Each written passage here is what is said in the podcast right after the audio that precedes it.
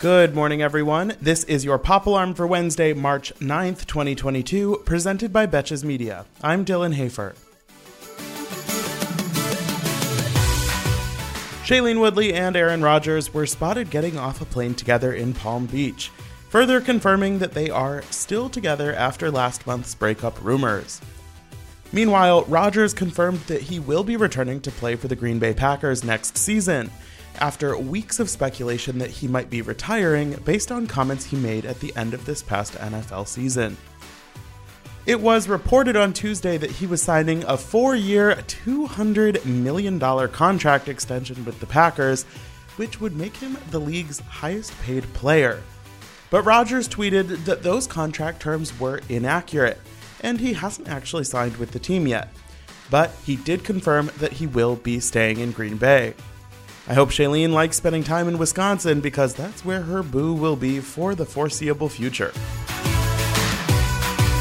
Zoe Kravitz is currently busy being the hottest person in the world as Catwoman in the new Batman movie, but in a recent interview with The Observer, she talked about a time when she was not one of Hollywood's most in demand actresses. She said that she wanted to audition for a role in 2012's The Dark Knight Rises, the final installment in Christopher Nolan's Batman trilogy, but she was not given an audition, saying she was told that they didn't want to go, quote, urban for the role. But somewhere between Kravitz's lips and the internet's eyes, her words got taken out of context, and people thought she was saying that she wanted to audition for the role of Catwoman in that movie, which was ultimately played by Anne Hathaway. Before things got too misconstrued, Kravitz hopped on her Instagram story on Tuesday to clear things up writing, quote, Okay, let's talk about clickbait bad journalism. I was not told I was too urban to play Catwoman in The Dark Knight.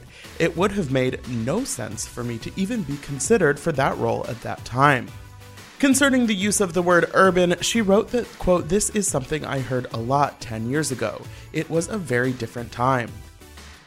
Kravitz added that it wasn't her intention to call out Christopher Nolan or anyone specific on his casting team by sharing the story, but that she was, quote, simply giving an example of what it was like to be a woman of color in this industry at that time. Clearly, Zoe Kravitz's position in Hollywood has changed a lot in the last decade. And while I'm sure it helps that she has famous parents and is literally stunning, she also saluted the industry's efforts to evolve as a whole. However, we got here, she is amazing as Catwoman, so thank God. And Pamela Anderson is adding a new credit to her resume Broadway star. She will be playing Roxie Hart in the long running revival of Chicago for eight weeks starting next month. And because I'm a musical theater fan who also lives for Mass, I already bought my ticket to her first performance.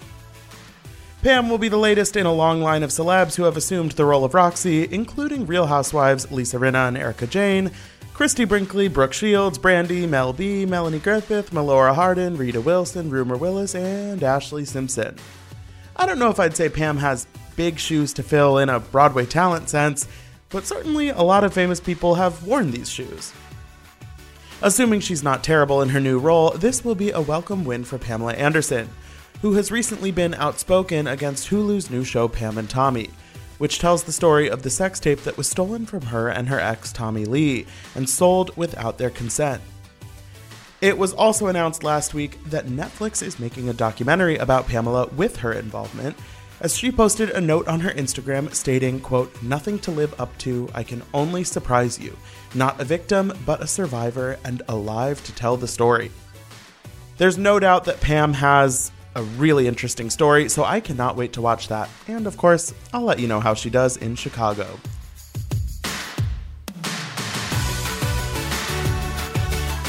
For more Pop Alarm, be sure to rate, review, and follow the show wherever you listen. And you can follow me on Instagram at Dylan Hafer for more entertainment stories.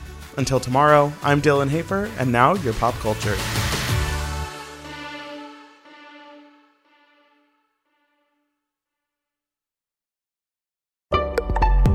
Betches.